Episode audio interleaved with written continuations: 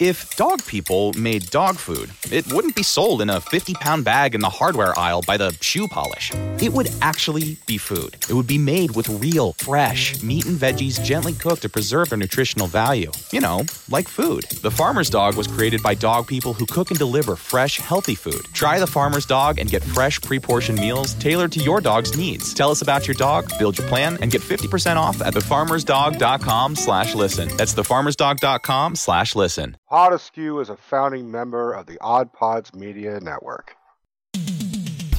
I'm Midnight Agent Raw. And I'm Okami. We are the Super Media Bros Podcast. And each week we give a comedic take on all forms of entertainment, such as movies, music, video games, television, and much more. So put your shades on and listen to us on Apple Podcasts, Spotify, or wherever you listen to your podcasts.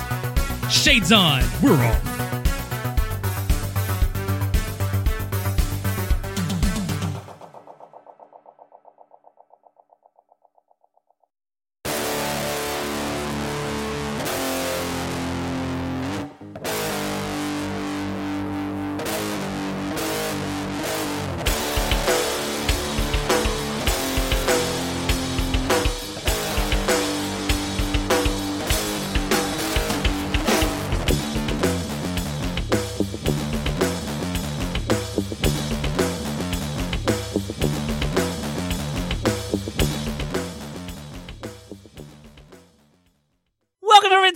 Everyone to the Potaskew Podcast. I am CJ. With me, as always, is my hetero life mate Rico. What's up, man?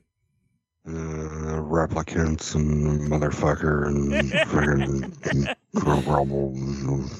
I, you know, What's dude, up, I, dude? I, I gotta mi- mention, I, I, I miss doing that. We haven't done this in a couple weeks because you were away, and I like even when you took time off to move, I had people fill in, so I still at least got to do the intro. I just altered it to, you know, fit whoever was filling in your shoes, but. Right. I, I haven't actually done that in two weeks. It's a little, that's a little weird. So I know, and then I intro with fucking the most mumbly of mum- mumbler fuckers. Mumblefuckers. yeah. So, um, yeah, man. Uh, welcome back. Glad you had a good time, as people have probably already heard on our little bonus thing that we did with Steph. And surprise, surprise, she's back again. Hi, Steph. Yeah. Hello, everybody. um, I I know I know two people in particular that are going to be amazingly happy that this is happening right now, and do not give a fuck about us two chuckleheads anymore. We are we are background noise for the rest of this episode, starting right Well- now. So Yeah, four if you count you and me, because like today's today's fucking franchise. Uh, I we I will say that CJ and I both had like we were we we wanted to do this. We've been planning this for fucking this- ever. this is not something that was like and Steph, I say this with as much love as possible because sometimes you've said to us, "Hey, why don't we all talk about blah blah blah?" and you come up with some topic, and we're like, "Yeah, let's do that one," right? But it's your idea. This one was our idea, and you were like, "Hey, can I talk about it too?" And we were like, "Yeah, of course you can." But We didn't even give her the opportunity to say no, honey. We need you. yeah, We're like you, you, basically, you. Be, so, just just because you know we're, we'll fucking kill the lead as always, we're doing the Blade Runner films. That's Blade Runner, and we're doing the final cut because that's what was available on HBO, and then Blade Runner twenty forty nine because that's there's only one version. Um, right. we and like I said, CJ and I were we were very like we're gonna fucking like go into a deeper franchise than you know, hey, it's fucking Marvel and fucking you know. So we are like, all right, we're gonna fucking put our Yeah. big pants on, and it turns out we both need belts, um, and suspenders and and like and Uh, measures and so we i will say i really fucking tried because So i did I. tried because i i saw the first blade runner and i don't know which version i saw it was definitely not the final cut because the final cut didn't I- exist until I have seen up to this point, and I didn't do all of this for this recording, but I have seen the director's cut and I have seen the final cut of the first Blade Runner.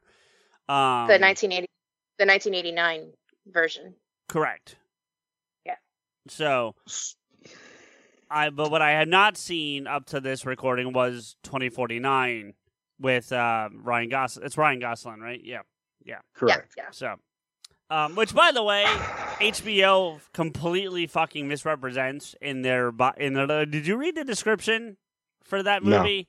It says, and um, look, I'm spoilers, but we're going to be talking about this anyway. But it says Ryan or uh, Ryan Gosling teams up with Harrison Ford to hunt leftover replicants.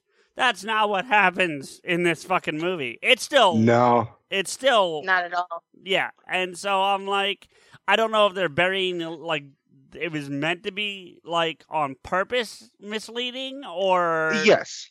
you know yes. someone Because they absolutely were like, "Hey, we got Harrison Ford. You all like Harrison Ford," and we're like, "Yeah, we like Harrison Ford. Where the fuck is he?" And then in comparison, Harrison Ford is all over the first Blade Runner, and I was like, I don't like him. Like, I don't really like his character in this. uh, I was like, I don't really like this movie. I, yeah, that too, but like, like, like, let me just get this out of the way. I fucking when I saw the first Blade Runner, whatever version I saw, it was probably the director's cut. I was a kid, and I was kind of, I mean, I was like maybe eleven. Well, wait. Let me ask you this, because I actually got no on on the bonus episode. You talked about um, meeting up with Jamie and Shannon, and I actually had a conversation with Shannon not long ago, and I was telling him that we're going to be doing this franchise and doing this episode, and he was telling me, uh, and I agree, and then I looked this up, so he's he's right. Not that I thought he was wrong, lying or anything, but um, the the one that you saw before. Do you remember if it had voiceover, like a noir kind of thing? No, I don't remember it having any voiceover. I don't think it was. Uh, the- the I've, I've heard, I've heard the same thing. If if you hear Harrison Ford narrating, it's it's a bad one. It's, it's bad the version. it's but it's the original too. That's Right. how you know it's the original theatrical release. It's the So, I think I saw a director's cut Okay. before the final cut. sure. Uh, either way, it was boring as all hell because I was 11. I'm like, Harrison Ford, it can be Han Solo and robots and future and no, dude, it was No. fucking. No. It was like, here's my first gripe: they should not call it fucking robots. Well, they don't really. They call them replicants. They call them, but in the opening text, they call them robots, and I'm like, okay, robots have m- like machine parts. I'm like, we we gotta find these replicants. They could, we gotta find these robots, and I'm like, have you tried an X-ray? Like they have all this futuristic shit, but they don't have X-ray goggles. Be like, there's a machine. There's the Terminator. Fucking shoot. right. you guys are kind of jumping ahead of what I have planned for you for what we Well, want. we're- okay. Uh, Well, well, all then right. we'll- yeah, Okay, Shit. Sorry. So the, the, the guys, they were like, "We don't like this movie. How are we going to be able to talk about this for a full length episode? Because both of them don't like the movies." It, it, it and I was been. like, "Are you kidding me? I've got so many topics that we could talk about." Yeah, but might- did you like the movies? yes and no. Aha! Ve- Very quickly, it might have been the shortest potaskew in the history of potaskews if we didn't have stuff join us. Because it would have Right. been like, it would have been like, we don't like This this. The second one's okay. Have a good night. like, Yeah. It'd be like if Steph wasn't around, it's like, welcome everybody. Oh, but fuck, fuck, Blade Runner suck. Bye. Awesome. what the fuck, Jared Leto? Actually, I, I didn't think he was terrible, but we'll get there. I was very fucking unnerved by him, but what? uh, That's I expected because it's Jared I think Leto. I also think that was the idea, but you know, Yeah, but he didn't do anything apart from gut a fucking whatever. And uh, so one of the main topics that I wanted to talk about um, in the movies is, you know, in this Me Too LGBTQ era, that in the mo- in the movies there it's binary. There's male and female only. Even in the 2049 future version that was filmed in 2017, it still features heavily, predominantly the dichotomy of male versus female, not the myriad of genders and identities that we have that are, you know, valid for centuries that are becoming more acceptable today, but the movies don't talk about them literally at all. well, don't I- feature them, don't see them. It's to me that's distressing. Well, a cou- couple things. Number one, I I- I think first off, especially for the first one, it was not. You said it. You said it yourself. It's becoming okay, right? And more and more with every passing day, and and and those who are long term fans of this show know that Rico and I and yourself stuff are one hundred percent supporters of all of it. But that Mhm. said, I can so I can understand in 1989 that it would be binary. I think even in 2017, give it because it's. I think even in 2017 though, it's still it's still in terms of mainstream media still kind of transitioning in to become more and more acceptable and and probably had just started 16ish. So I don't know I, I, I don't know that I'm not distressed by the fact that it's not as represented. I think it should be, but I'm not terribly surprised that it's not. Well, maybe that's why it was such a bleak future because they didn't fucking allow transgender people. If it was if it was true to form that Well, they acknowledged transgender people, it would have been a fucking happier fucking future. But well, that yes, because that, they were like, only it's only men and women and not even bisexuals or no gays. It's like And- uh, the whole world is dark. That's true, and the other thing is with with twenty forty nine meant to be a direct sequel to the original. Um, even if it takes place forty years later, it's still meant to be a direct sequel. If if by that mean- point, if by that point though you don't have um in the first one that those those roles, I don't think you're going to suddenly have them thirty years. Like I think I think it makes sense Suddenly. con. What? Suddenly, we're having a huge shift in six years, I'm- 2016 to 2021, I I don't. that's dis- our world. where it's Right. become acceptable and visual and open. This is our world, allegedly in the future. Well, honey, in this world, the rainbow exists. I don't know. I just found that really distressing that 30 years later, 40 years later, whatever the jump 30. is, thirty. that it's still no representation at all. I mean, come on, guys. That's I don't just know. Writing. That's that's Is- is- you know is what that is? That's male gaze writing. is No, I, I, I think I think you're looking at it too narrowly, Steph. I think it I think it falls right in with what the movie did in the first one. I think it I think it being it is. Do I do I agree that it should be represented? Sure, but I also think it makes sense based on what you get from the first one. I don't fundamentally see as big of a problem with it um, because of that. You know, Well, I didn't see like naked ads and literal sex in this in the in the first movie like it's seen in the second one. There was a society jump from the first movie to the second one. I see. I didn't that was- see that big of a jump, honestly.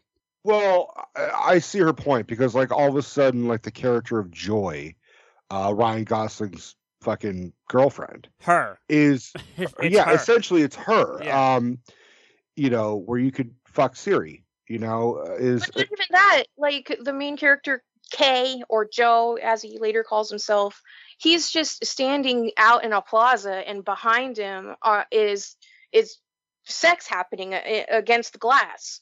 yeah. I, I agree with both of you. I think it's hard. Let me let me state this. It would be too much of a jump if they're trying to make it a, a, a true sequel to the first one. We, I I can imagine there would be a lot of reviewers saying, now they're just including you know all these random you know orientations. I agree. That's how evolution works, and that's how society works. Over a period of time, there are, you know, trans. I mean, it's not to say there weren't transgendered people in the '80s. They just weren't called transgendered. They Or were called a, lo- Visible. Yeah. or they were they were known as transvestites or trannies or or he she's or whatever. They It were- was not. it was pos- it was a negative connotation, not a it was positive. a very negative connotation. It, but here, here's my flip side. You could probably argue some could view this film as a analogy for transgenderness. They are they look normal on the outside, but on the inside they're completely different. You can view this as them saying we don't want these replicants around. They look like us, but they're not us. That's my opinion is that if you want to shift it, there is your transgenderedism. The replicants are the transgendered.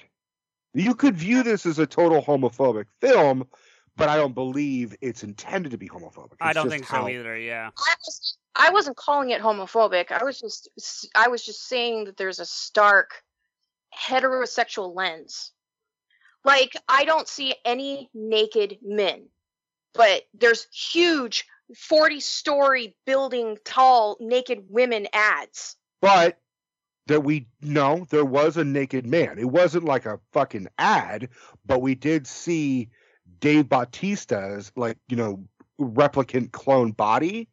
Yeah, but that's that was in private. I'm saying out in the public, out in this world building, there's no ads of naked dudes. I I don't know what to tell you. But there's naked women women selling shit. Well, if this was a futuristic fucking San Francisco, there'd be naked men everywhere. What this is a futuristic Los Angeles, you know. Which, by the way, it didn't look like Los Angeles.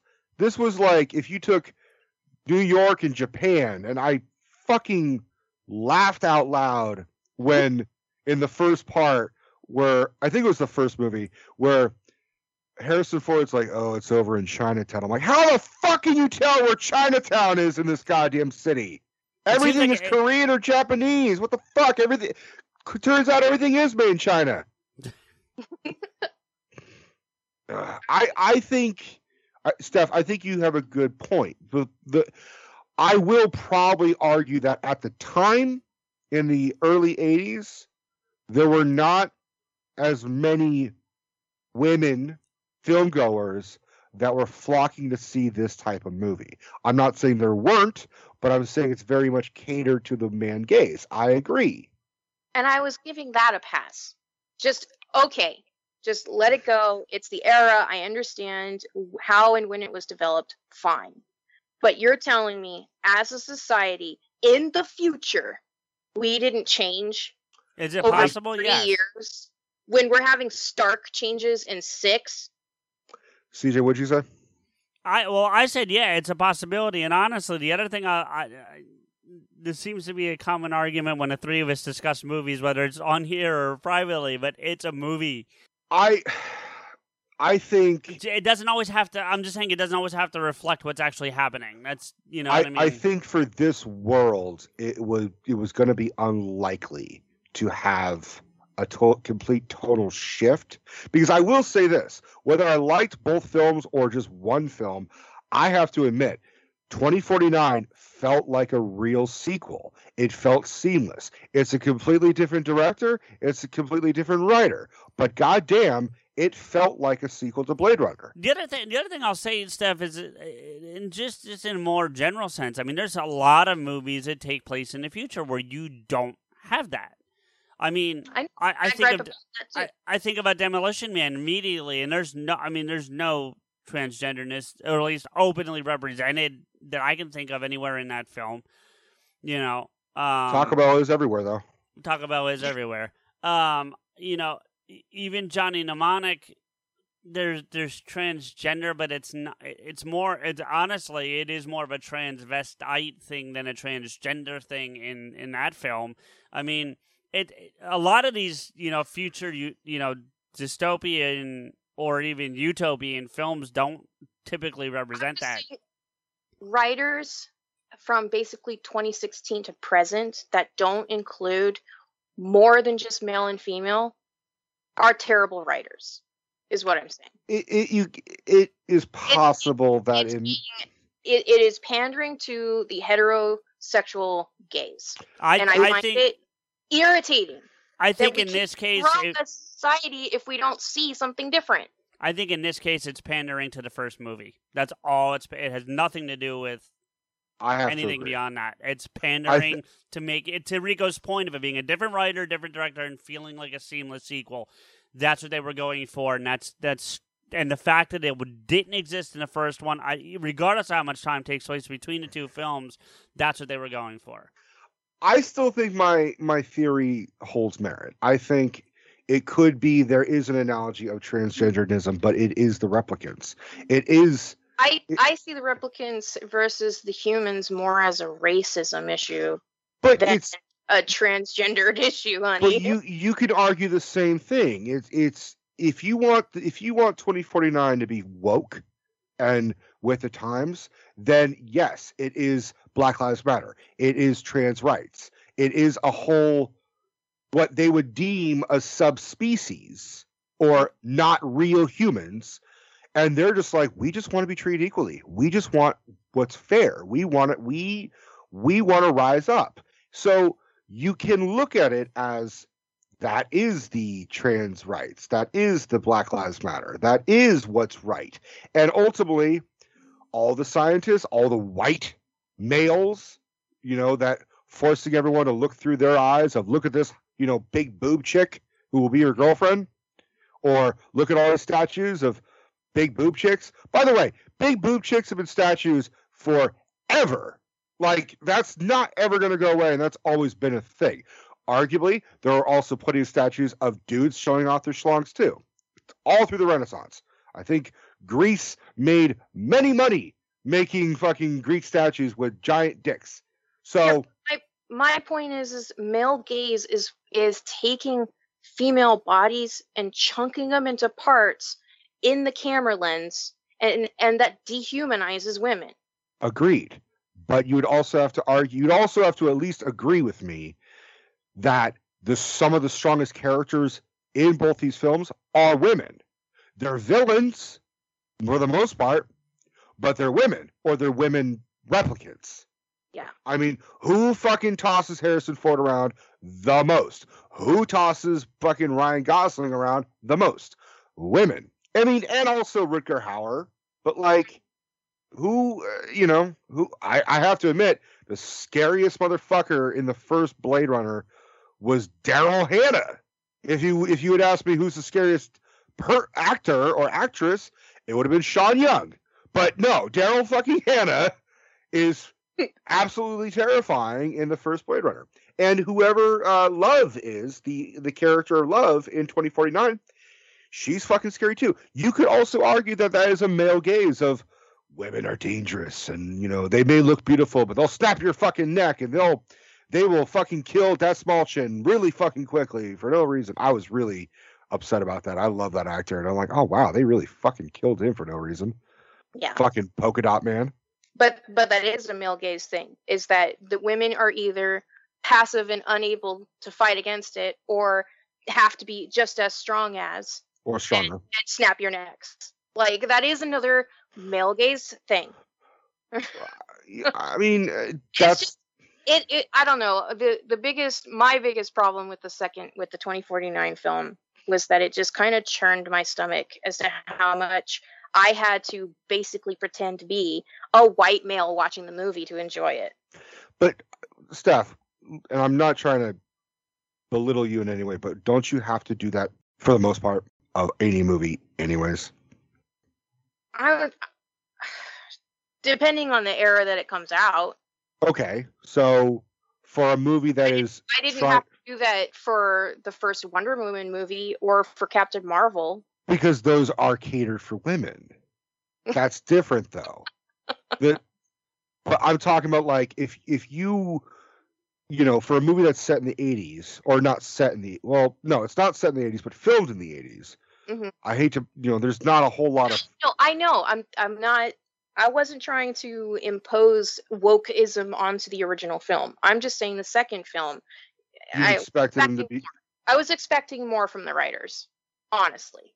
Well I don't know if you could A little bit. Even just a little bit. Like some kind of androgyny like how you see in um what's that one Tom Hanks did? Uh Cold Atlas or uh what's that Atlas one? Cloud Atlas. Cloud Atlas. Cloud Atlas. You, Yeah, you but- see a myriad of genders in Cloud Atlas, and it's set in the future. but didn't I may but didn't that bomb? That maybe I, I love I it. don't I don't know if you can fully blame the writers. And I and I'm saying this because I've heard a lot of writers say I wrote a script, it's not what they filmed.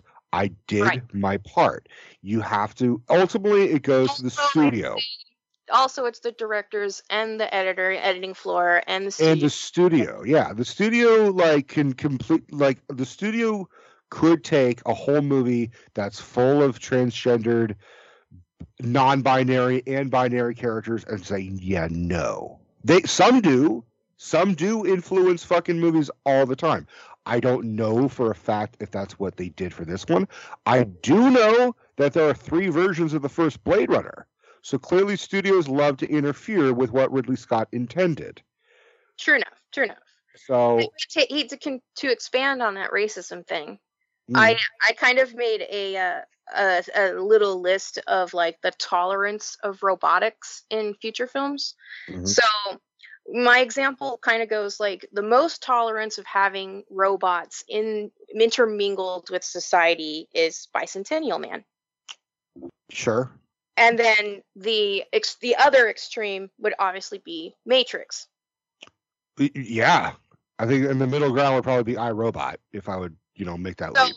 so my my list would be from most tolerance to least tolerance is Bicentennial Man to AI artificial intelligence to there's this TV series that the Swedish people did in 2012 to 2014 called Real Humans as the uh, English translation of um, which really touches a lot on what Blade Runner is. Hmm but um then there's iRobot, like you said, and then I would go the Blade Runner movies and then Matrix of like tolerance levels of having um, AI intermingled in our society. I would like also to mention that the Matrix films was an allegory and metaphor for transgenderism. Just pointing that out there. So there are some that do try to make that effort. Essentially, w- in in what you would want for 2049, you kind of wanted the Matrix of Blade Runner films in a roundabout way. Yes. Okay, I'm sure CJ would agree. Where, where the lens doesn't have to like focus on like kissing ha- and, and boobs and butts and and legs walking upstairs and that kind of stuff to ha- have as what I'm watching as a viewer. essentially, Blade Runner 2049 was their its own porn parody. Yeah. It's distressing. I hated it. That portion of it. I hated that portion of it. All right. um as for robots being like i mean so you're you're talking about the real world you wouldn't like extend it to like star trek or star wars well, yeah, I didn't I didn't really know how that would fit in with the uh with my hierarchy of Well, tolerance. Star Trek, Star Trek's the real world, though. I mean, the the Federation's true. based out of San Francisco, so like, it's true you know, Star Wars, I can give you being different because it's in a galaxy far, far away. But i don't see any i don't see any robots or droids though So- in star trek Oh, Star yeah, Trek would Data. prob- well, Data oh yeah that's right would probably fit in on the, maybe the same level as Bicentennial Man or AI then. i would love to see data throw down like that would be fucking cool oh, he he does if you watch the show. does he Oh yeah, Data all right Data got cold cocked in one episode and just stood there like that's funny, and then threw the dude. So, although he didn't react because he has no emotions, but that's a whole different. or pain sensors Well, that's why he didn't react, but he right but he he didn't also like he didn't la- like that. he didn't do that. He just stood there and threw the guy. But like as the fan, you emoted for him of "You're an idiot," you know. And, yeah he, he had more emotion than harrison ford Well, yeah, that's all. Yeah, the most emotion I've seen him have is "Get off my plane." I mean, come on, let's be real about it. So Uh, he has a lot. He has a lot of emotion in the fugitive. I I didn't, didn't kill my it. wife, and Tommy Lee Jones is like, I don't care. Yeah, I didn't say it, so I can't. I can't. Ah, I, you still got him. Yeah. Well, but but you guys kind of bleed into my next topic, which is animatronics. You know, like iRobot versus organic robotics, like how it is in Blade Runner. So clearly, that like that upset you, Rico. that Well- it, it's more bicentennial, later bicentennial, where it's uh, organic robotics rather than animatronic robotics. Right, but the you see inside his own. You see Robin Williams's organs, and they look like artificial. They, it looks like an artificial heart. It looks like artificial lungs. The, I don't understand how it was so difficult for these fucking uh, Blade Runners to try and figure out what's a replicant. Oh, you got to look right in their eyes and see their fucking the glowy red bullshit. Like, okay, so you gotta you gotta wait for every one of them to go to a fucking optometrist and have like a record of like, all right, this motherfucker's eyes glowed red. It could be pink eye. I don't know. Um, you know. it, I mean, how many times from like an old fucking old fashioned camera that we all have red eyes? You know, so like everyone's a replicant. I, I don't know. I just don't I don't I don't like the fact they call them robots. Because when I think of like a robot or a machine that looks human, I think Terminator. Mm-hmm. You know, or Bicentennial Man. Like, not for nothing, he looks like a robot under his skin. He has like artificial robotic organs. You if you could tell if you if you walk through an x-ray, you'd be like, yeah, those aren't real. I mean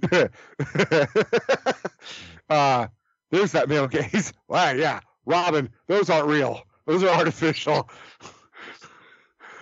but like for them to have to fucking like look through like the bottom lower lip or something to determine if this is organic or bioorganic or a robot. Just don't call them fucking robot. Just say, hey, they, these are artificial. These are, you know, lab babies. Whatever. Basically, they're basically like clones, but of Well, a they call they call them clones. but of a robotic beginnings. You know. I understand that. I'm just saying it was too loose of a word to throw around, and they should have like updated it like for the sequel. Uh, Stop. I mean, they called them fucking you know replicants, and that's fine. Never use the word robot then. Don't refer to them as machines or robots. Just say they're replicants. They're fucking test tube clone babies that have like a serial number underneath their, you know, taint. Whatever. You know, it says made in China on the left ear. Whatever. Just have that be a thing. Well, it's funny that you bring that up because that kind of bleeds into my next topic I wanted to talk about, which is the will to live that storylines that are in the first versus the second film. So on the Future, first, are we going too fast for you? Like, is there stuff that you want to talk about as we're talking about? Like, No, I've been trying to find any data on Steph's first point to see if there's any anything about that. oh, about binary male gaze and stuff. Yeah.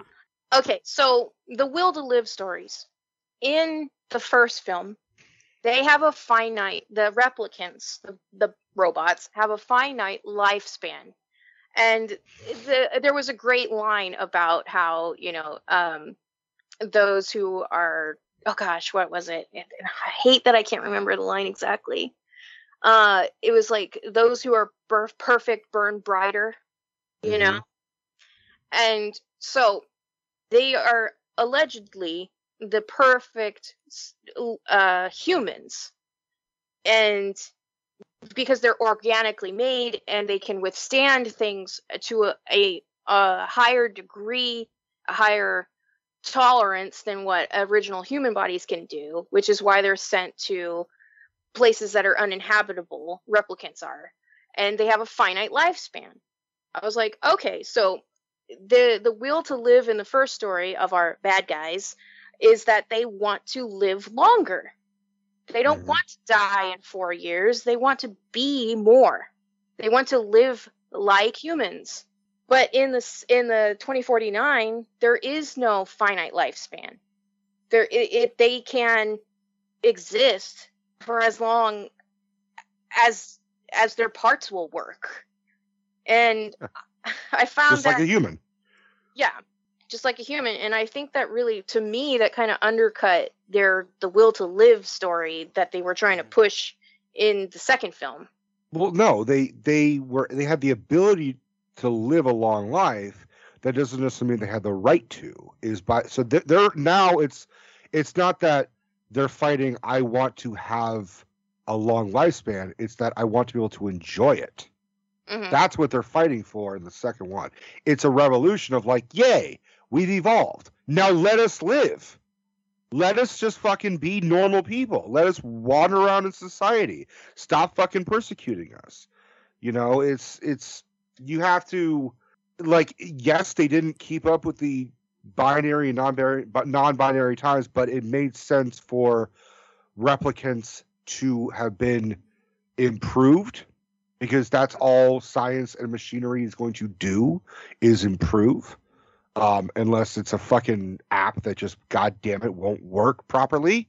Um, but that being said it's it is the iRobot revolution. It is we can think therefore we are Mhm. you know and and we have you know it like that whole opening scene with Dave Bautista he the implication is he's been hiding for 25 years just keeping to himself as a farmer, just as, As a normal dude. like and he's a big fucking dude who like was a veteran and that's the other thing that they don't really fucking talk about is that he was like there were wars that he was a part of that he he if if a replicant doesn't know they're a replicant which we will touch upon later and they have emotions like you and I have emotions does that mean a replicant can have PTSD and trauma and nightmares here's the thing that you both I don't know if you know. The original story for Blade Runner is not called Blade Runner. It's called Do Sheep Dream or something. It's I, I I'll have to look up the title the original title. But it's essentially Do Sheep Do Ro- no, it's uh do, that's what it is. Do robots dream of sheep? hmm which is therein lies the fucking question. If they if they have personalities and they have memories, which is a R- whole thing, Rico. whether the, Do androids dream of electric sheep? That's there you go. there. Which is still the whole root of the of the question. Do they dream of sheep or do they dream of robot sheep? You know, or you know, if it's what what makes a android or a replicant tick, especially if they truly believe they're human. You know, You're touching on a philosophical idea that Mary Shelley brought up with Frankenstein is of consciousness, what is a soul? back to this fucking conversation, are we not, Steph? We had this goddamn conversation yesterday. Must we? no, we don't have to go into this whole topic, but but that's like that's basically what's being challenged here is that if you give a machine a sense of having memories and a way of having consciousness, much like how we do with our frontal lobes and such, Mm-hmm. what makes them less human than us? Well, the different the difference between the androids in the first film and the second film is that Dave Bautista knew that he had been living for 30 years minimum. Mm-hmm. He's his memories are not implanted. They may be implanted at the beginning, but then he lived for 30 years. He developed emotions. He developed new memories. He developed new traumas. So I think that's an underlying theme that is not spoken about is that the replicants they want those. They want those those full experiences of trauma, of love, of good and bad emotions so they can feel as human as possible. Apart from a serial number, they're as close to human as we'll ever be. Mhm. If if not sometimes more so. Because they're probably if they are androids or replicants and they're aware of that, they'll be like, well, this is that human emotion that I've been wanting and craving. I it's fear, but I'll take it because now I can live it. Most humans don't want half the emotions that we have to experience. We don't want to be scared. Some do. Some want to have that thrill of being scared on a roller coaster or watching a horror film. Some don't even attempt the pursuit of love out of fear of heartbreak or rejection.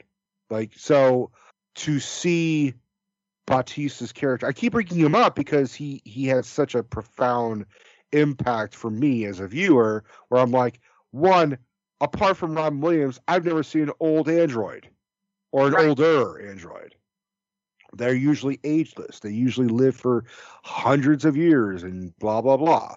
And this is a dude who's like, I want to experience growing. I want to experience nature. I want to make fucking garlic beetle soup or whatever the fuck. So I, I found it fabulous and, and, and interesting. I still didn't like either fucking movie, but I was really kind of like, wow, they made Drax. They took Drax and they made him really fucking interesting. Mhm. You know, because and Drax relatable. and And relatable relatable. because Drax as a character is all emotion from Guardians of the Galaxy, but he doesn't understand subtleties. Whereas this is a character who looks for the subtleties. I just thought it was the complete opposite of Drax, and I give Dave Bautista all the credit, So especially when you're sitting next to fucking Ryan Gosling, who, you know, and a funny way of, of, of adding into that is like you know research has been done on emotions and emotional ranges and it's typical for people to have simultaneous emotions from like one or two up to seven simultaneous emotions in a given moment. And i think that is you know uh, it that's where the people who have challenges of controlling or understanding emotions it's it leads into that because it's if you can only work at one emotion at a time you can't relate to someone who's going through several of them in a single moment well then fucking Dave Bautista's character should have like experienced an orgasm because you can experience like so many emotions in one orgasm. CJ, what were you gonna say? I just I just I found some some data here on on just some different perspectives on the the how women are portrayed. So not the binary stuff, but specifically what you're talking about about the the, the women being very sexualized or whatever stuff because that that seems to be the thing everyone was kind of uh discussing based on this. So not so much the non-binary gender part of it, but uh so like Sure. the eroticism of female characters Correct, right. So there's three things here that I feel like are pertinent. There's a lot of data here, and if I read it all, we'd be here for an hour just me reading stuff, and not all of it's I feel really relevant. Some of it really is. So the three I'm going to read. One is the first one is Rachel Keynes. She wrote at the time she was writing for Movie Pilot. It's an online movie magazine. I don't know if she still is. It's unclear to me. She said that the gender politics in Blade Runner 2049 are intentional. The movie is about secondary citizens, replicants, orphans, women, slaves. Just by depicting these secondary citizens in subjugation doesn't mean it's in supportive of those depictions, it's a condemnation of them. And then Helen Lewis of the New Statesman of British uh, magazines wrote that the film is an uneasy feminist parable about controlling the means of reproduction, and that its villain Niander Wallace is consumed by rage that women can do something that he cannot. So that's what, and then and then to finish it off, Dallas, Dallas, sorry, Denis Villeneuve, the director, says that he is very sensitive to the portrayal of women in the film, but Blade Runner is not about tomorrow; it's about today, and the world is not kind to women today. And basically, the way he's re- the way it reads, he's saying that if we don't make the changes you're talking about, that's what we're going to get to, and that's the point of the way it's just the way it's depicted the way that it is. It's meant to be a let's not get there as opposed to that's okay. And that's what that's that's what I can find anyway. So, I don't know if that clarifies anything or or changes anything, but that's that's what I got. i wish that they would have explained that in the film itself And They that's didn't. that's a fair point to make, Steph. But I I I, I kind of saw it that way anyway. But I can see how you may not have, and that's perfectly fine. But I think it's pretty blatant. I have to agree with both of you that I do wish they kind of embellished a little bit of that of the intent, but I think it's pretty rampant when uh Jared Leto gives that really creepy monologue and then he what's he do? He he he slashes a woman, he slashes a replicant in her womb essentially and leaves Yeah, her as her you know, bleed out yeah which eh, I before we start before we really officially start, I said like Jared Leto really didn't do much for this movie apart from look creepy. Uh, but now that you read those portions, CJ, it's pretty uh, apparent that he is so consumed with rage and jealousy of any woman being able to create life in an organic, natural way, and then find out there is a replicant that was able to achieve a live birth uh, made him such a woman hater and mother hater. It's like you look at that character like this is a dude whose mother did not breastfeed him.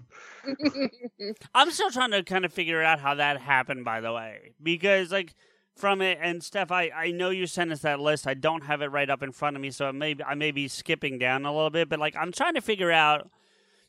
They obviously bleed. We've seen that. Like you made the point, he slices the the girl, and the woman in the in the womb, and then we even back in the original one, we saw replicants bleed. So that's not a thing. It looked like oil though. It was black ish. but Yeah, but no, it's you're going you're going back to my point about organic robotics. So Well, you're but- asking how is it that a robot can Like can I, I. I know how Deckard's half of that combination worked. I'm trying to figure out how her half worked. Besides having the vessel to to cultivate, obviously they might have built a womb shite thing within this android or this replicant. But the the missing piece to me would be the eggs.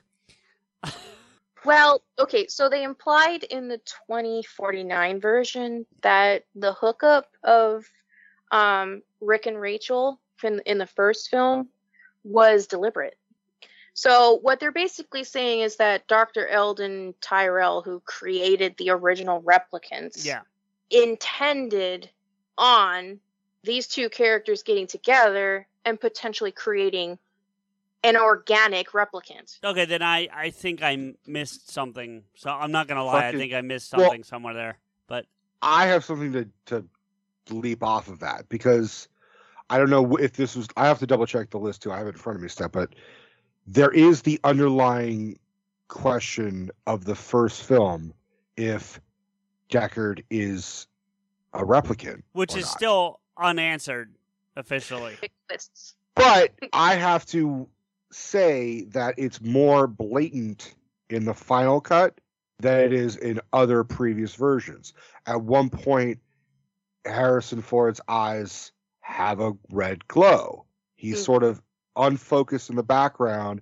The camera is is uh, uh, focused on Rachel, Sean Young's char- uh, character, but you see Harrison Ford have you know the devil eyes for a brief portion, and there you know during uh, conversations between Rachel and uh, Deckard, it was impl- it was the implication that he himself was a replicant.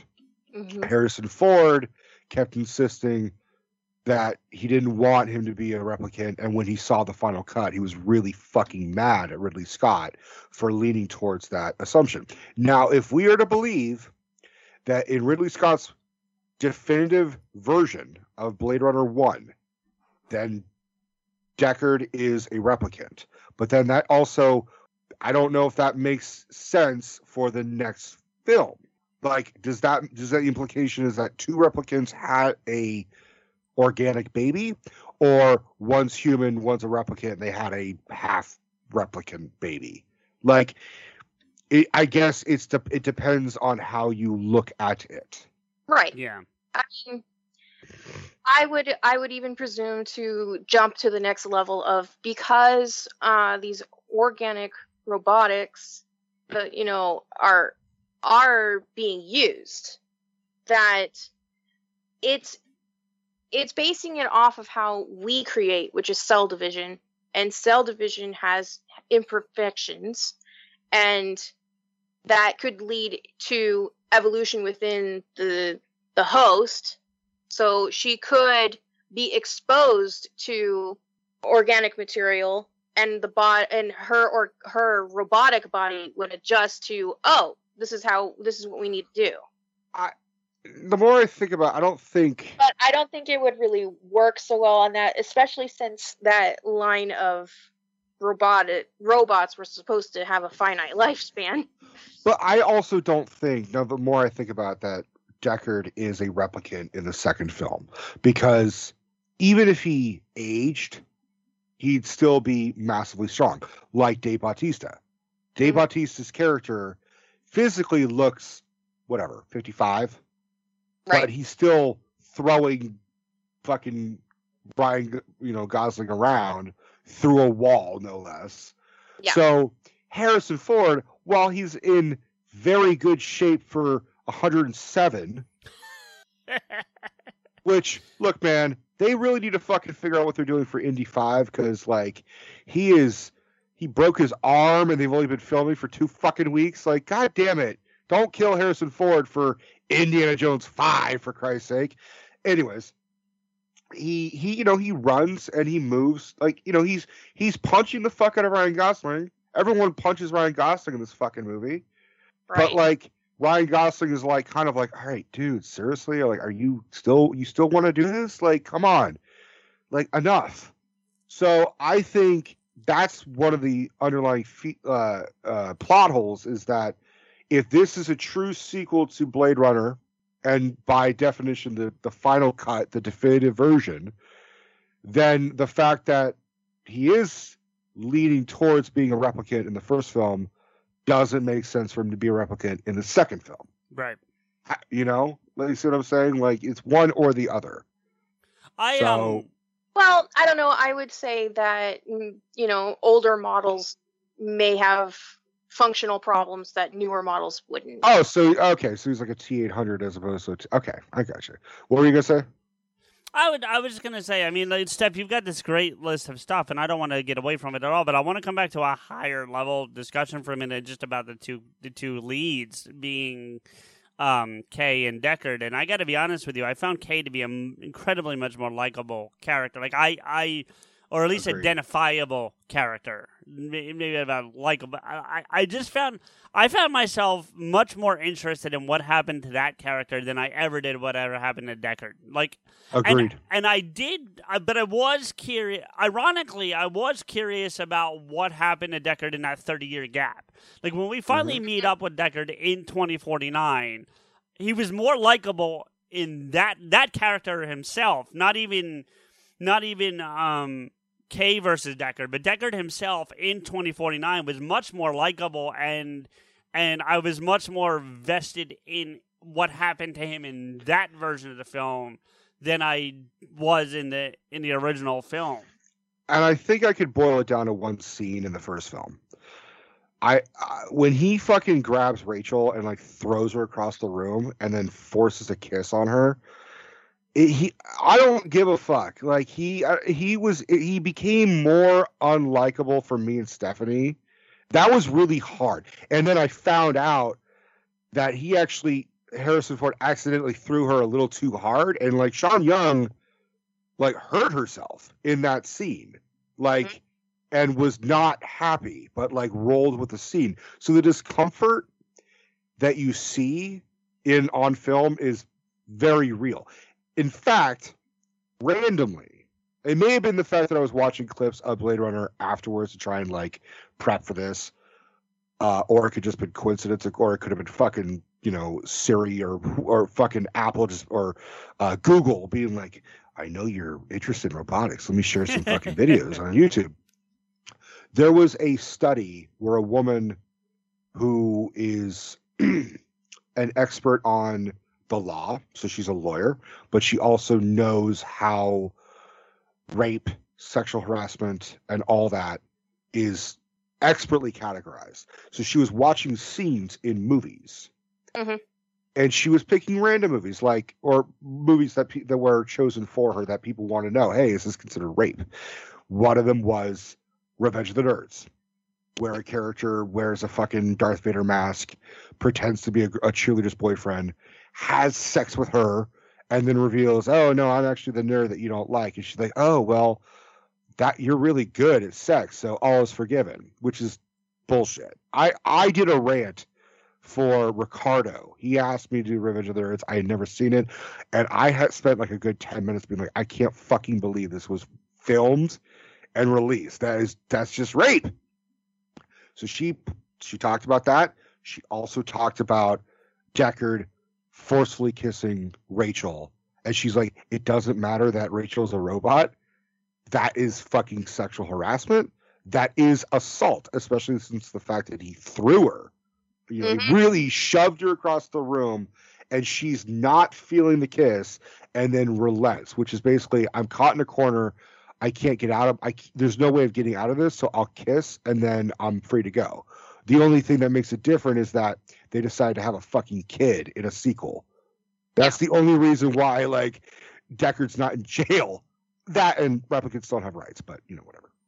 But Well, I I think mean- also to kind of like build on your guys' dislike of Deckard is that he's not supposed to be likable. He's a guy who is a assassin that's taking down, you know, it, Right, but he's he's the depending pro- on which story you're going for, taking down uh the his kind or taking down uh, basically what he's a racist against. You know, But see, he, he I, he's not supposed to be likable. but he's the protagonist of the film, and he's certainly no anti-hero. So you either have to like him or or not. But you know, like it, it he, I don't know, he, you know, I think we also expected too much of Harrison Ford. Well, No, see, I- you I- don't, do I you didn't. like Tony Soprano? He's Yes. not a likable person. He's not. He's he does terrible things. He's racist and sexist and like, come on.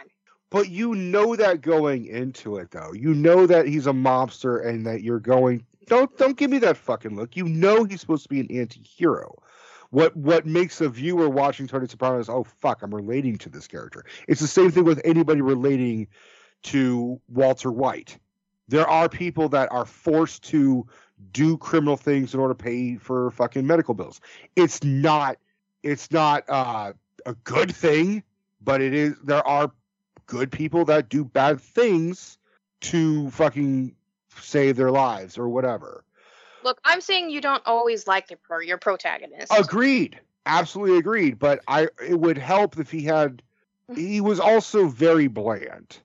He was he he I didn't know how to gauge Deckard. He was he was a PI, he was a fucking hitman. He is, you know, what, 70 years previously he would have been played by Humphrey Bogart wearing a fedora. The difference is most of those characters in the old detective movies, they had a moral code they had an honor system and i just didn't i couldn't figure out deckard's honor or or code. Like honestly the only character that really kind of like balanced those both sides of i'm a villain but i'm also trying to be a hero is mm-hmm. Rutger Hauer's character. Yeah, he he yeah. chose to have his final seconds be to save deckard. Yeah, and then give an amazing fucking monologue that I don't know if you know CJ, but Rutger Hauer wrote like that whole like Tears of Saturn speech that he gives. yeah. That was originally a long ass monologue, and he said fuck that, and he like rewrote it in like force in like one or two sentences, and it's it's fucking astounding. He- here's the thing about the first. Okay, so for me, for the first one, there's a lot. See, it's so weird because you and I talk about how, especially me, I think a little more than you, but not not drastically, like dialogue. I'm a dialogue person. I that's one of the reasons why I love Kevin's movies so much. It's not the dick and fart jokes. It's the dialogue. It's the the back and forth. Same, yeah, same with Coen Brothers, same with Tarantino. Right. I'm with you. Right. And this movie tries to do that and doesn't succeed for me For at all. for us, yeah. Yeah. Uh it, it it doesn't it doesn't do dialogue well, it doesn't do action well, it doesn't do portrayal like it just none of it like I I- you know, Mark Mark always makes a joke it's okay for you to like not like good things or or you know, or Right. it's okay for me to like bad things, but like this is I I don't I, there's a lot of cult films that we've talked about that maybe I don't like, but I understood how it became a cult classic. I don't Mhm. understand how this one became a cult classic. I just don't get it. Like I don't know why this hasn't just, you know, fucked off into the ether somewhere a long time ago. You know. Cloud is powering tomorrow's transformative missions. Federal agencies are partnering with SAIC to help them meet these critical moments, where bold moves require confident blueprints, where you can accelerate transformation through consistency, where you can innovate forward and never look back. SAIC quickly and securely migrates large scale workloads to the cloud with the confidence you need to assure your mission. Learn more at saic.com/slash cloud. You coming to bed, hon? Yep, honey, I'll be, I'll be right there. Just gotta turn out the light. Ow! Ow! Ow! Gah! Some things never change. Like your kids always leaving tiny toys on the floor for you to step on. And Geico saving folks lots of money on their car insurance. Sweetie, I think I left the downstairs light on.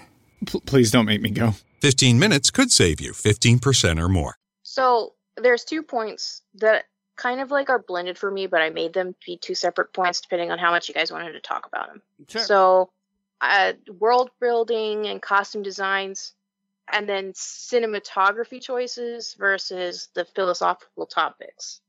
So, okay, I think world building wise, and the costumes that they made, and how they did a really great visual separation of haves versus have nots and the innovations of a lot of our clothing in the future is probably going to be leaning towards plastics because we don't have land to make organics. So we're not going to have our typical uh, cloth outfits. I think that was genius. And the way that cinematographically that they were did they just do a simple pan of what future would look like is great. But i didn't like how the director was so goddamn slow on on a philosophy topic that is just fucking riveting. Like it should have been so much faster, but it felt like an eternity getting from one scene to the next. It does feel like a very for for the length of time that the movie is, and the length of the movie is only two hours. It It feels felt like four. Right, it does. It feels like a four-hour movie. Now, here's the other thing, and and I am not picking on Ridley Scott because um, but I am gonna use it, another one of his films as a comparison, and it's a film we've already talked about, Rico, The Martian. The Martian feels like a very long movie. The difference is getting from point A to point B does not feel like it takes the four hours. There's a It's lot also go- going on within that point A to point B that makes it at least entertaining and keeps you like hooked in and and at least for me. And I feel like a lot of s- people, you know, so every scene of The Martian is entertaining in some way because there's usually a joke thrown in. right. Fuck, man. I wish there was a joke thrown in Blade Runner.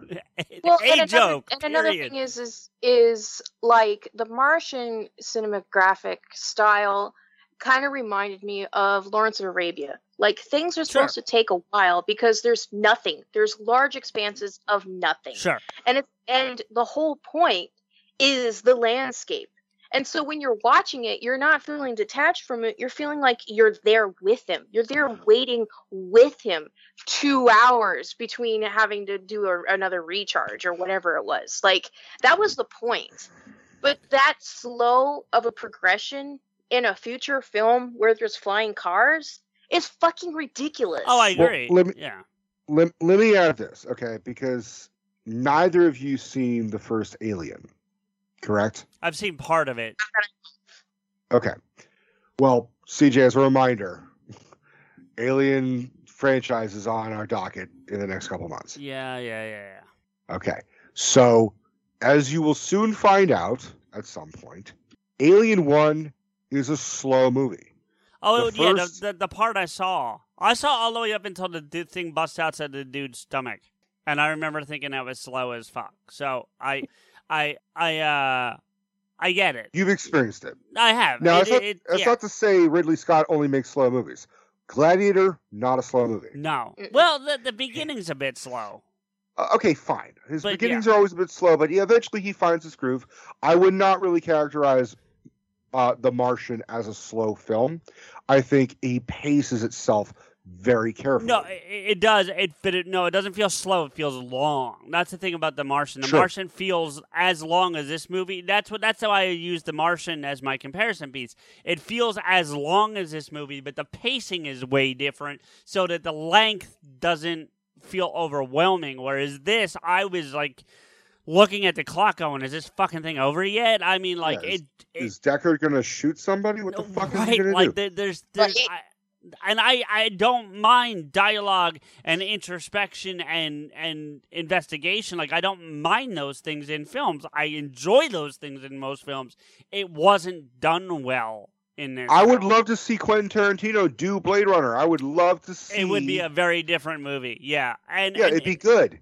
And you know, in terms of visually speaking, Steph, like I, I I'm all for cinematography and and set design and costume design and doing things like that. But like honestly, you know, if we're gonna stick with dystopian futuristic films, I feel like, and and I'm gonna stay with the same time frame in terms of uh, when the movie was made. I feel like Escape from New York did a way better job of doing a dystopian futuristic world than than this. She, she hasn't she hasn't seen Escape from New York. Well, fair enough, but I'm saying I just don't want to say for the audience. Like I feel I feel like that movie did it way better than Blade Runner did. I think for I think for its time, it, it the the effects and the you know flying cars and the set was as astounding as it could be. I I think the author who wrote the book visited the set like before he died, and I don't know if he saw a, a rough copy of the film or not, but he saw the set design, and he said this is exactly how I um, envisioned this. You guys got down to the details that I never told anybody. He's like, he was like, how the fuck did you know? Like he had like private sketches and notes. Like, did somebody give you my notes? How the fuck did you know this? How did you know this was supposed to look like this? hmm Um, and he was very impressed. I feel that is some validation. If the author is very impressed and then they die happy, then that's pretty good.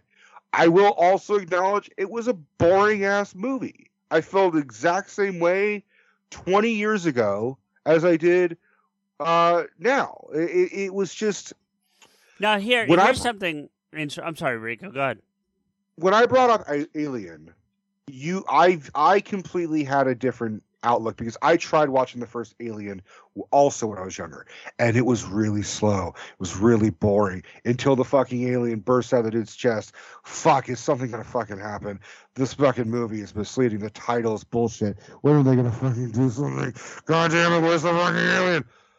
But then I watched it what six months ago, and I have a whole new appreciation for it. It is Jaws in space. I know I'm fucking talking to two people who don't give a fuck about Jaws, but you guys, but you guys know my stance on Jaws. Like I fucking love that movie.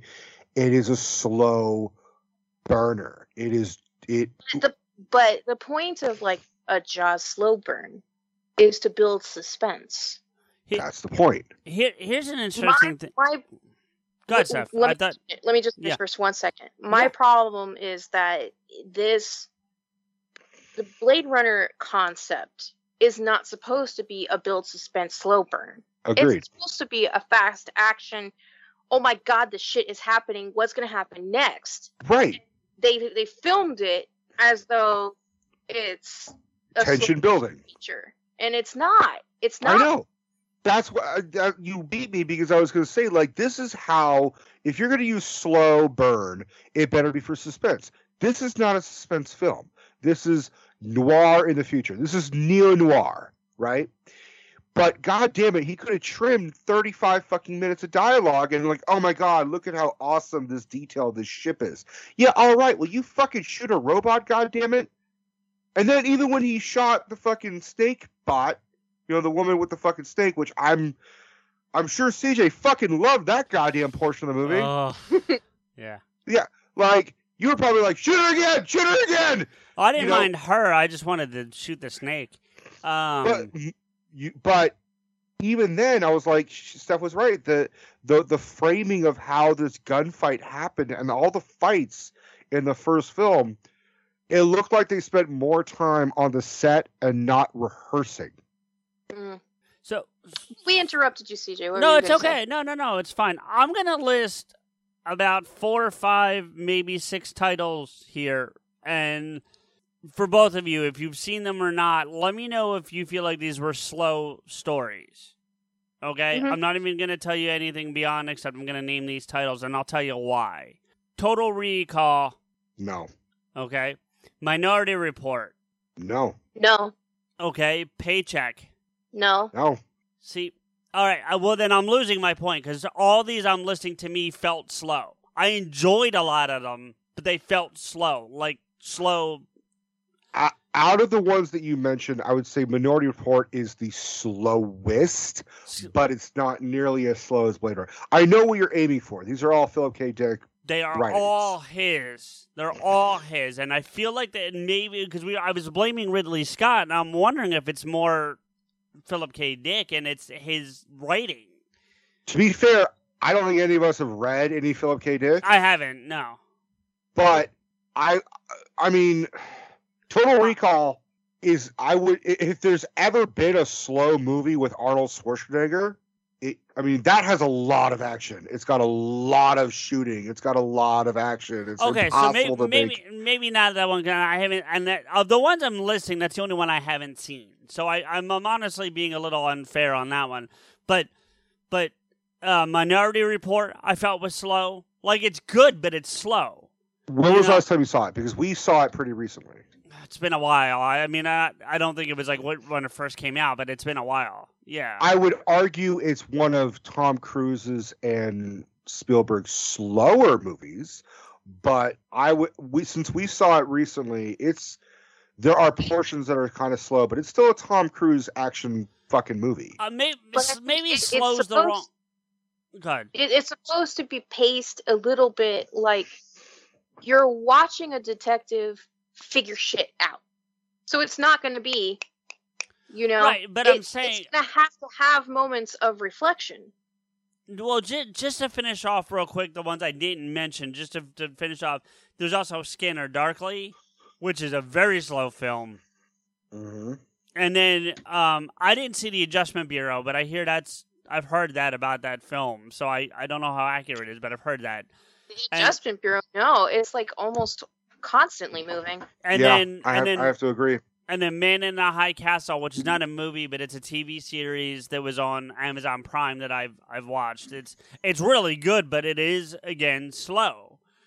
I think it depends on the filmmaker who wants to adapt the adaptation, the Sure. subject. I guess that's fair. I mean, I, I was just trying to maybe, you know, maybe it wasn't Ridley. Maybe it was more the writing, you know. But Rid- Ridley, li- here, like even the difference between Ridley and his brother Tony is pretty rampant.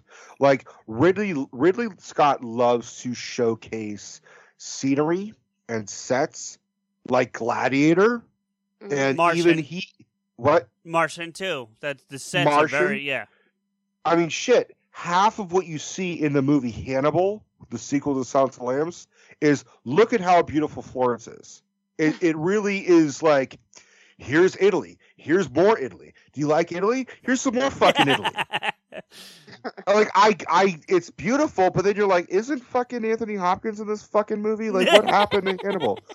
Um, whereas Tony Scott, you know, Tony Scott does quick, actiony fucking movies. He did. On, he he works a lot with. He well, he worked. He he's he's uh since passed. Right. And by past, I mean he fucking killed himself. right. We talked about Uh, that before. Yeah, but he did True Romance. There's no. I mean, apart from like the Sicilian scene, there's really no slow in that movie.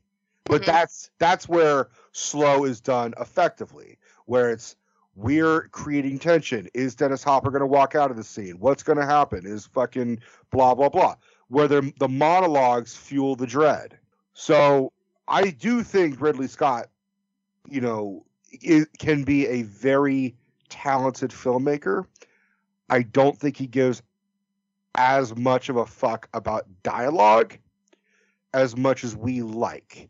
And I think when he does have too much dialogue or when he does decide to do dialogue, I'm just going to say it bluntly. I think he expects too much of his audience. I think he expects his audience to be deep thinkers. And some people just want to watch Harrison Ford shoot some shit. But some people who are deep thinkers want a movie that actually challenges us. Okay. Are you challenged? I mean, I just didn't like the pacing. I, I have no complaints about the dialogue. I didn't like the pacing of the film. I think it's likely that you would probably like the book adaptation. Yeah. Look, there's big philosophical topics that are being here being talked about here.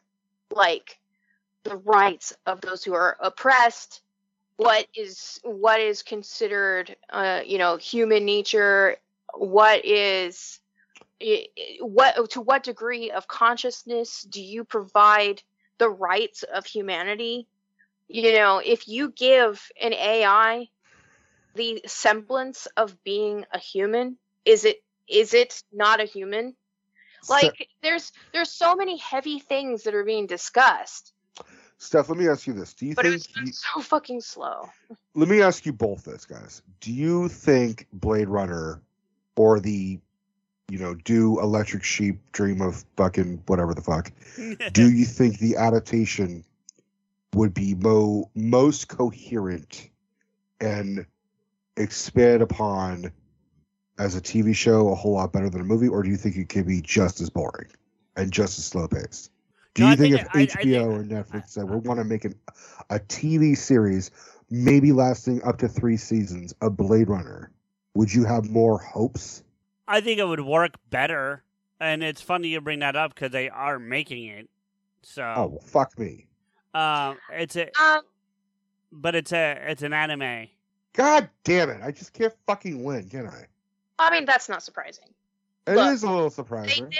did they basically did make a tv series about this it's the it's the swedish tv series real humans so in real humans people can go and purchase a lifelike animatronic that comes and does your chores and things at home can be like a babysitter it can be whatever you basically want it to be there's different models for you know different ages and genders and whatever and they're supposed to be like in iRobot not having emotional connection, the actual robot that you bu- that you purchase. But they end up having feelings and consciousness and learned experiences and connection with with their with their owners to the point where like some people fall in love.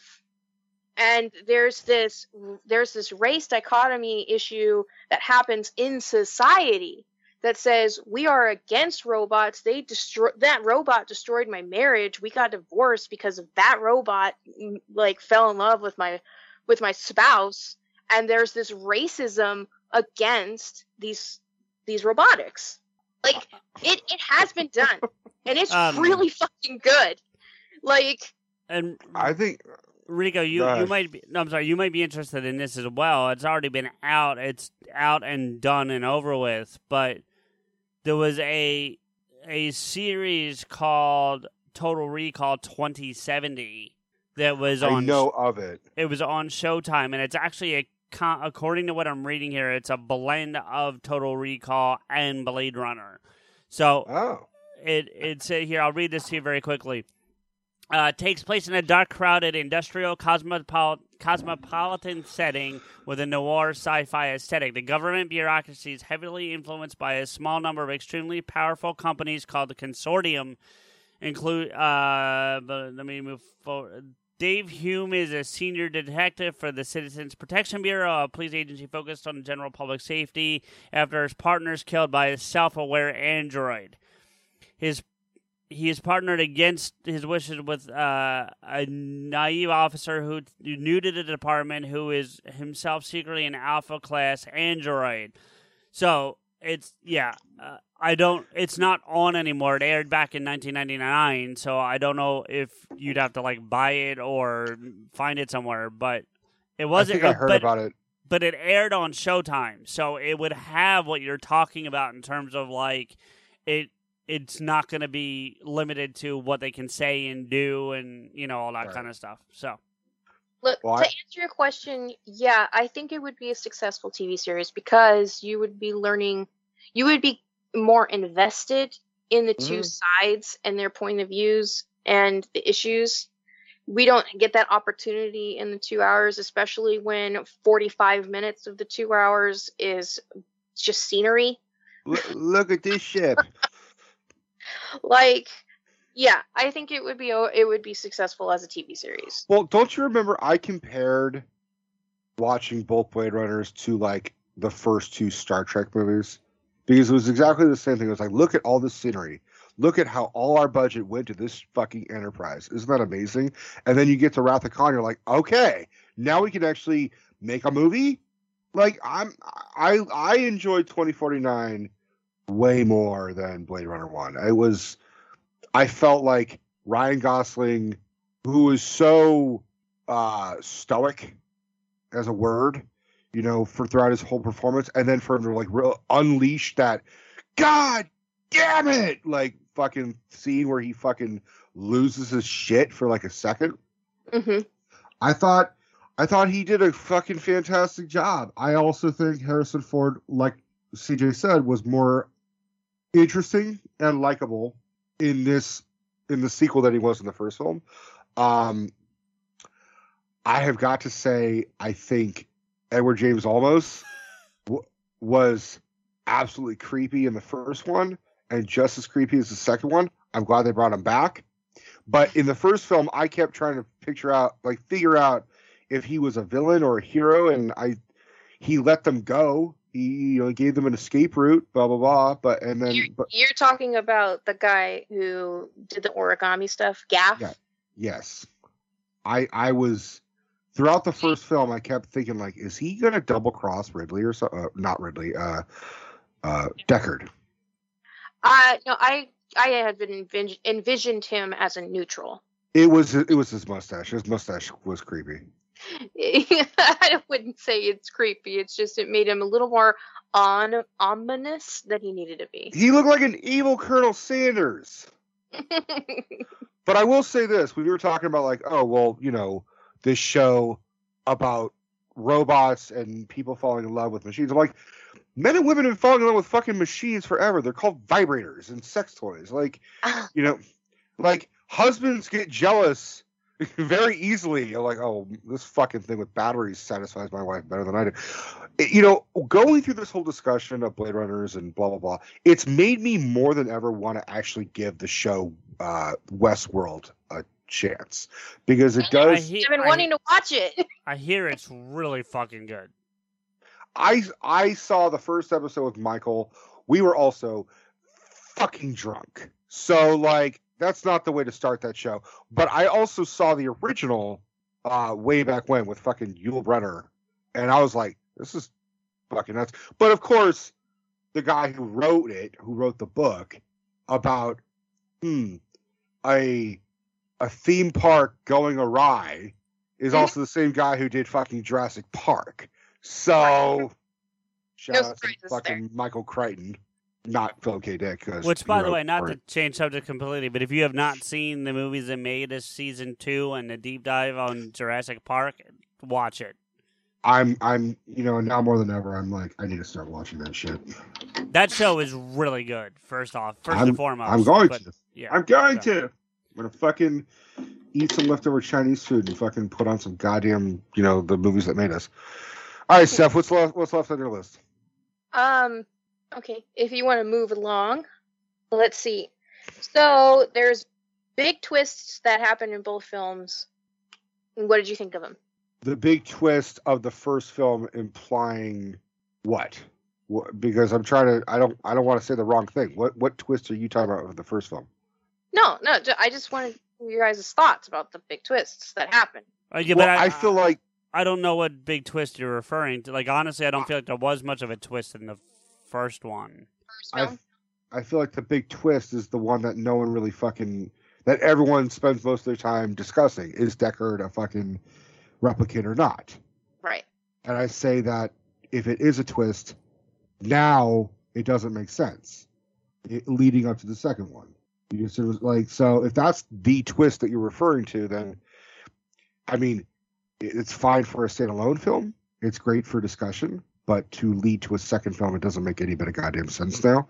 Uh, the twist of the second film, which is that the only other woman in the movie is is the daughter.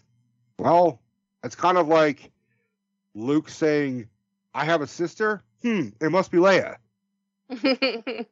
It's Well, wait a like, minute, yeah, wait, dude, wait, there's wait, only wait. one other fucking woman in the whole goddamn Wait, galaxy, according to George Lucas. Say that again, Rico, because I think yeah, I think I'm I'm missing something you said because I Wh- what did you say it was?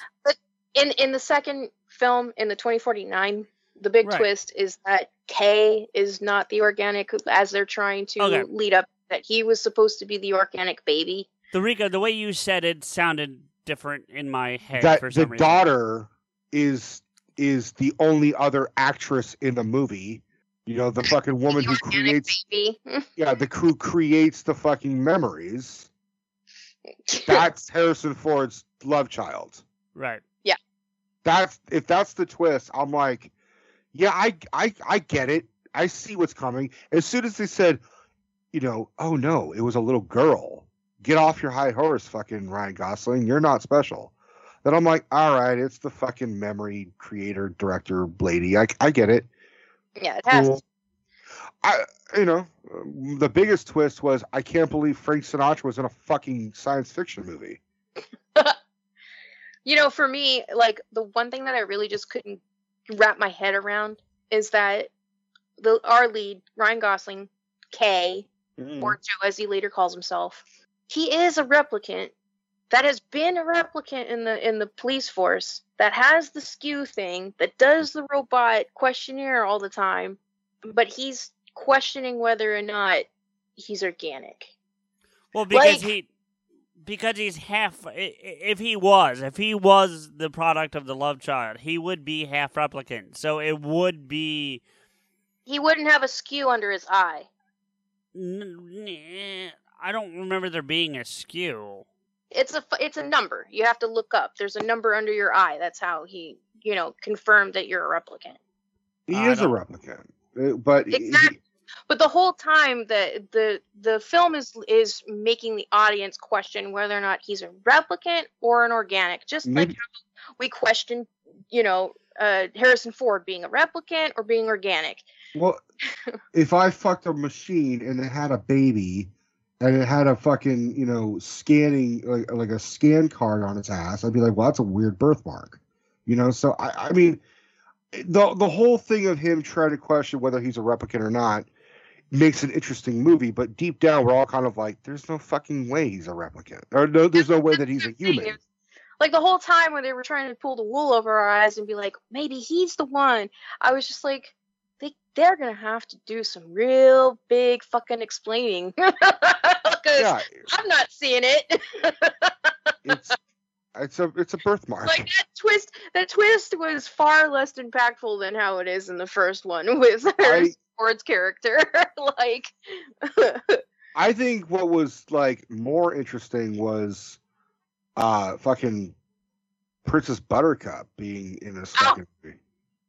yeah uh lieutenant joshi Joshi. j-o-s-h-i Or Joshi, Joshi. Yeah. yeah the lieutenant Like good for Robin Dan. Wright for like hmm? Lieutenant Dan. Lieutenant Da- No, it's Lieutenant Jedi. yeah, yeah. There you go. Fucking I ever since Wonder Woman I just call her General Buttercup now. I just watched. I just watched fucking Forrest Gump again the other night. Is that why you were like, what are these days? Do you want to do Forrest Gump? I'm like, sure, but we're That's still exactly. doing Blade Runner. yeah, I was. I was about halfway through the movie when I texted you that. I was like, yeah, after Blade Runner, we fucking like Steph really wants us to do this one. Oh, I didn't mean like today. I just meant. No. Yeah. We'll fucking we'll, we'll get to your fucking you ain't got no thanks, Lieutenant Dan. Yes, I know that. So, I- anyway, you were making a point about about her. No, I just said I liked her in the fucking movie. I, I always I always found it interesting of any actress who like comes and does a complete opposite role of anything that she's ever done. Because she is not all like this in Princess Bride. She's not all like this in fucking uh Forrest Gump. She's not all like this in um Wonder Woman. i know I she's, like a, she's like a racist Yeah, she she was as I kept expecting her to be a true villainess throughout this film, and then they fucking are like, nope, we're just gonna. The other woman, evil bitch, killed her, yeah and by uh, I, it was a weird ass movie. Like I, I, both movies, I didn't feel like wow that was worth watching. I was like, wow, I really need a drink. like it was it, it it was the complete opposite of like the high and joys of watching Star Wars as a kid. Like, I, and supposed to be highs and joys, honey. It's it's Wait, when you don't know going into it, like imagine it's 1980 fuck, and you're like, I'm gonna look Harrison Ford, future, a detective movie, robots and fucking shit. I, I was gonna- expecting more of of a Escape from New York, an iRobot, a Johnny Mnemonic. Right. I was expecting that more of a film than we got. And you get you get a little more of you get a little more of that with the second one than you do with the first one. What did you say, Steph? Johnny Mnemonic is dark. It's, It's not dark, high and but it- happy and go lucky. like It's not about. fucking- It's not about. None of those movies I just listed are happy or go lucky, but they're they're moving. You're you're you're. and they're entertaining. Yes, exactly. That's that's what I'm saying. They're they're all moving at a at a forward pace, whereas this really sits in its own bathwater for a long fucking time. Yeah, no, I- I, I, I have complaints about the pacing of this, but the topic is still intriguing. It is an interest. They are interesting enough movies to have a discussion about it, but like, I honestly could live my whole fucking life without having to watch either of these films. Uh, Um, I would watch 40, 2049 again. I'm not saying I'd If it- actively like put it on, but if it was on, I'd be like, all right, I'll watch that. If they made a see if they made a third one, I'll check it out. But like ultimately, I'm not so invested where I'm like, ooh, I wonder what happened to fucking whatever. You know, like I like out of all this, I was more upset that Kay lost out on his you know girlfriend. I thought that relationship was very interesting Yes. and that she i that's my point is like when when you're in yeah your robotic girlfriend when your scarlett johansson yeah when your fucking android girlfriend is more interesting than harrison ford in the first film whatever man like that you're fucked up um before i forget i did want to say that the first film is set in 2019 right right. hmm and Rutger Hauer's character dies in 2019. I found out Rutger Hauer died in real life in 2019.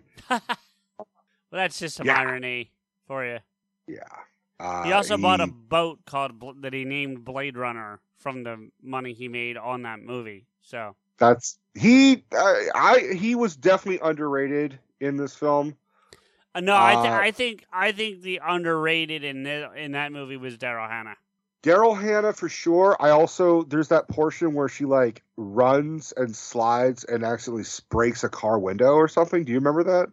No, She runs away from the professor, who like sees her amongst the trash, and then invites her to go stay at his house for a while. oh yeah, and she and she scampers away like scared for a minute. And then like like her she loses her bearings on her feet and slides because the the set was wet.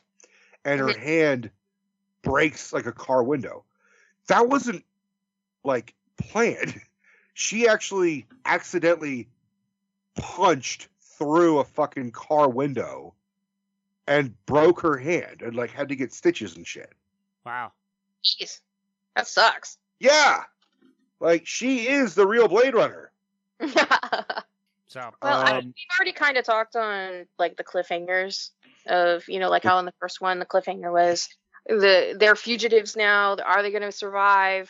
And then like in the second one, it's like Will they be accepted? Yeah, You know, the next one is going to be all these robots are birthing kids. Like, are they are are, are like are they'll the new age of robotic millennials? Uh, but uh, Steph, anything else?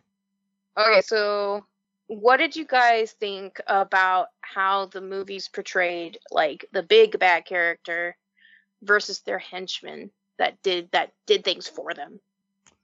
So, are you as like the big robotic makers like Jared Leto, and and then like they're ones that they would send out to go do shit? Is that what you're asking? well, I mean, that's that's the question for the first one. Who is the big bad? Because I don't feel like Wallace is the big bad in that film. That's not how I felt that character was.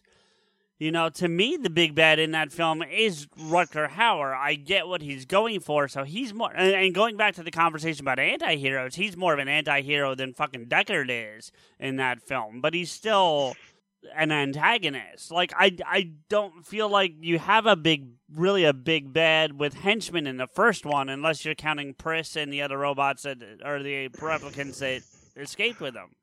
I think the biggest villain of the first one is Ridley Scott. I'm just, you know,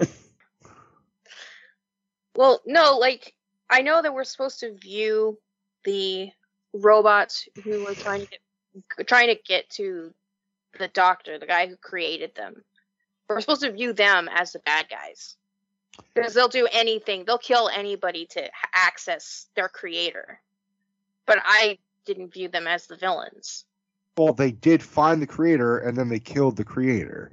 So like, Because he told them that you're fucked. well, what did they? What did he? I mean, they. He also literally said like, "There's nothing I could do based on the time span of what you guys have left on your years and minutes and seconds and shit. I don't have the capabilities of ex- of extending your lifespan. Maybe if you guys came to me, you know, instead of killing everybody and hiding out, I, maybe we could have done this a whole lot better. But hey, guess what? In the sequel, they it all worked out. They all have fucking lifespans and shit. Well, he's a villain because he had the capability of making sure that they could live forever, but he Listen, purposely chose them to be finite. Rutger Hauer is a villain in the same sense that people looked at Che Guevara as a villain.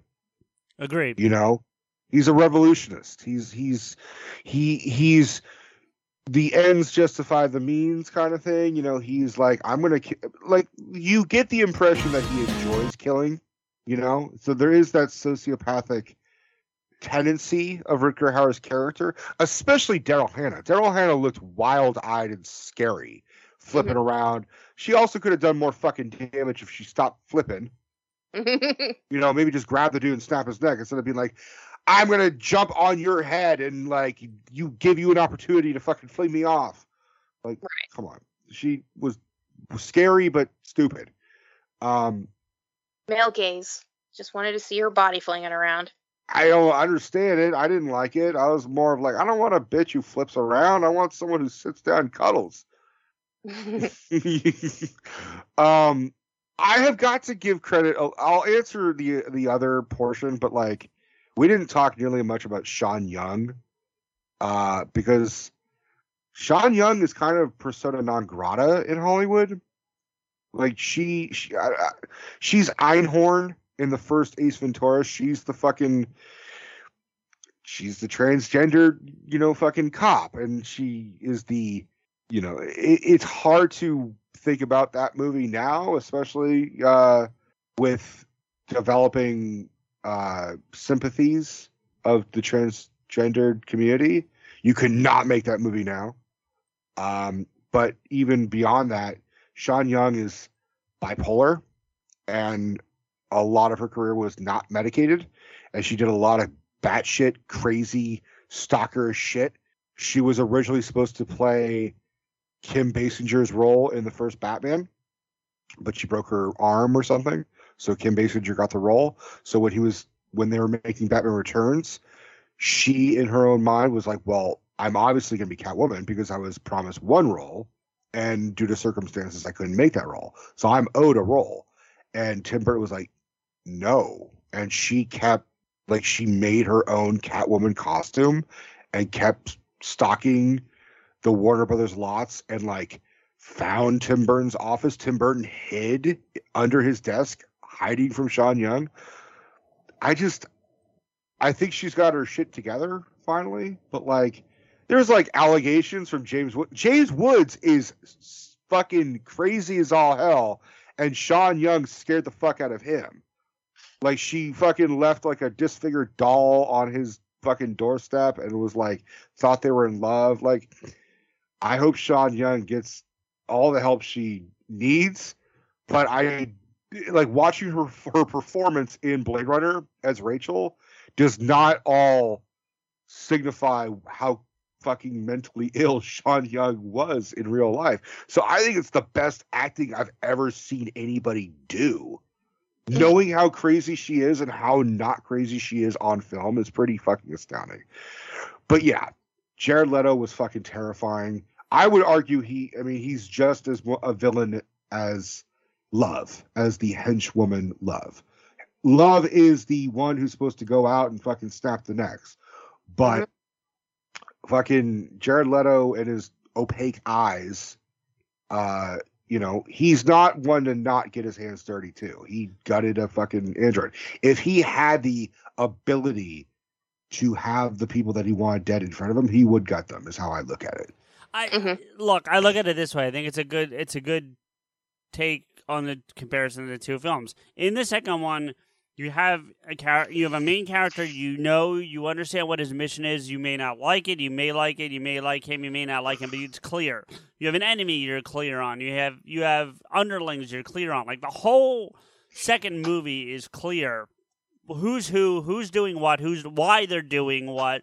There's a little bit of a twist with the daughter, which is fine. I think that's okay. You can have a twist, but you have clear, concise ideas of what the fuck is going on.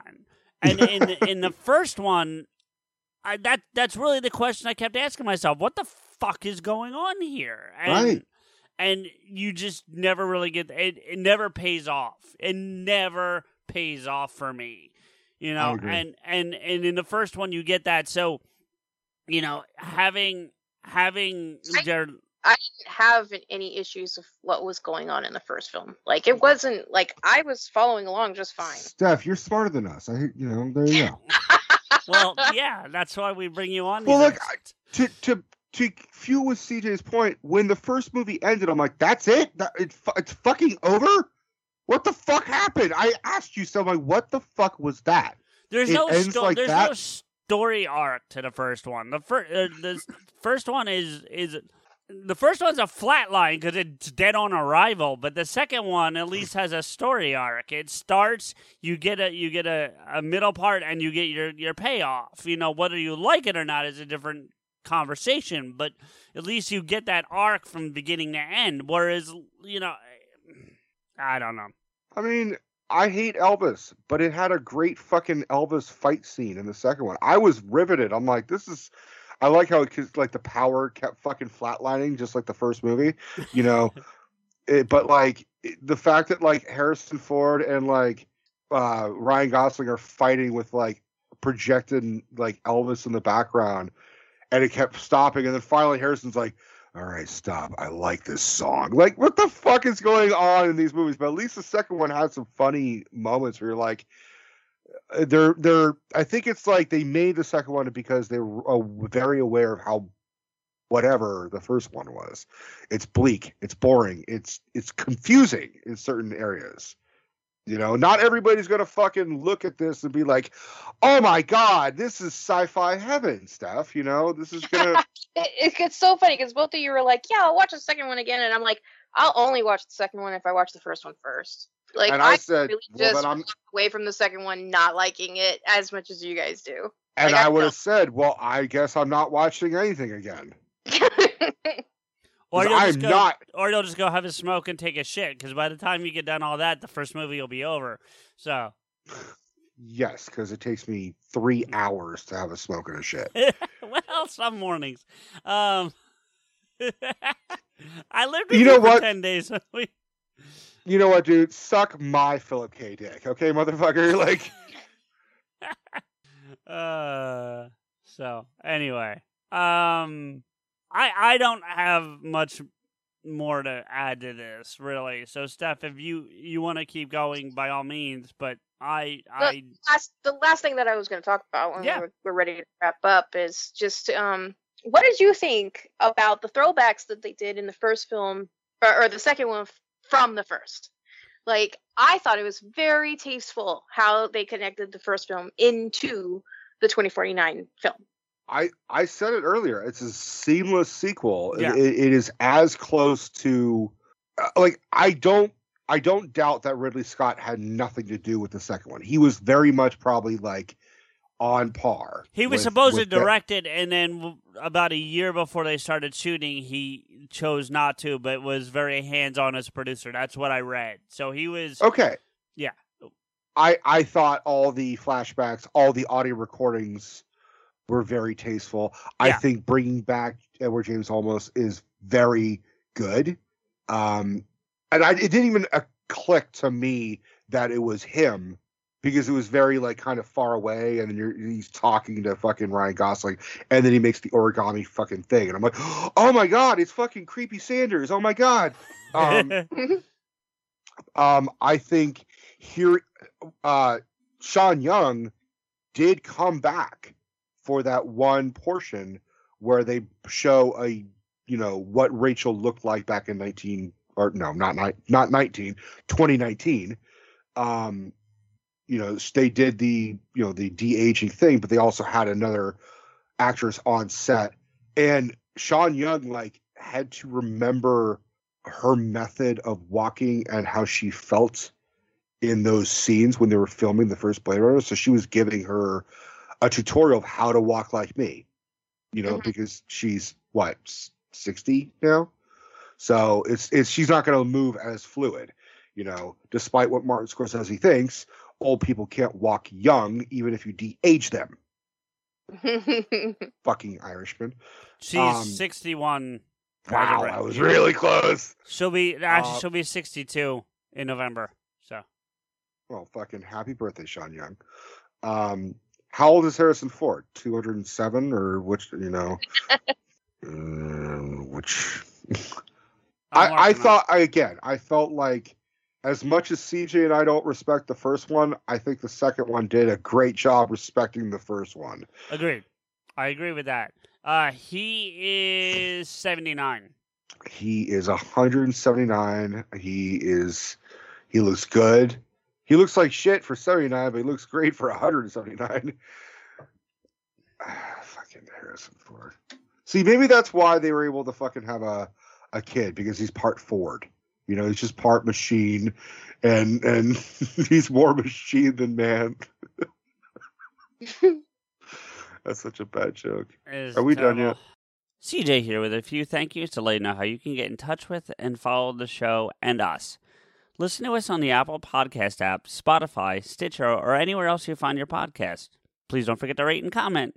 If you want to agree with or yell at us, you can do it live. That's right, Rico and I put ourselves on a weekly live stream called Getting Vocal with Pot Askew every Friday from 8 to 10 p.m. Eastern, 5 to 7 p.m. Pacific at getvocal.com slash potaskew. That's www.getvokl.com slash potaskew, where we discuss various topics from past and present shows and even sometimes play games. If you can't or don't want to join us live, you can follow Rico, me, and the show on Twitter. The show is at Potaskew, Rico is at Rance Rico, and I'm at M underscore Blade. We want to thank logo designer and show friend Mike for his work on our wonderful logo. You can contact him for artwork via email at logomike80 at gmail.com. That's logomike80 at gmail.com. Thank you to Samuel Lemons for all original music on the show, especially our theme music. You can find Sam on Twitter at Samuel Lemons and his music on SoundCloud at soundcloud.com slash Samuel Lemons. Finally, our biggest thank you is to you, everyone, for listening. Rico and I really appreciate your time and look forward to bringing you another episode soon. Yay, Rico. I got nothing, man.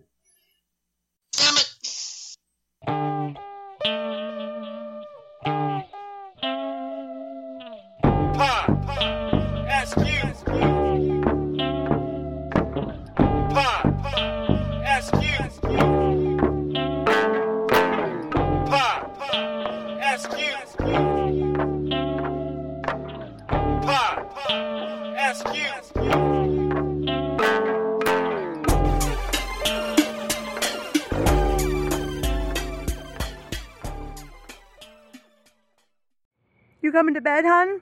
Yep, honey, I'll be, I'll be right there. Just gotta turn out the light. Ow!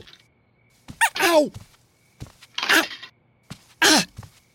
Go! Some things never change. Like your kids always leaving tiny toys on the floor for you to step on. And Geico saving folks lots of money on their car insurance. Sweetie, I think I left the downstairs light on. P- please don't make me go. 15 minutes could save you 15% or more.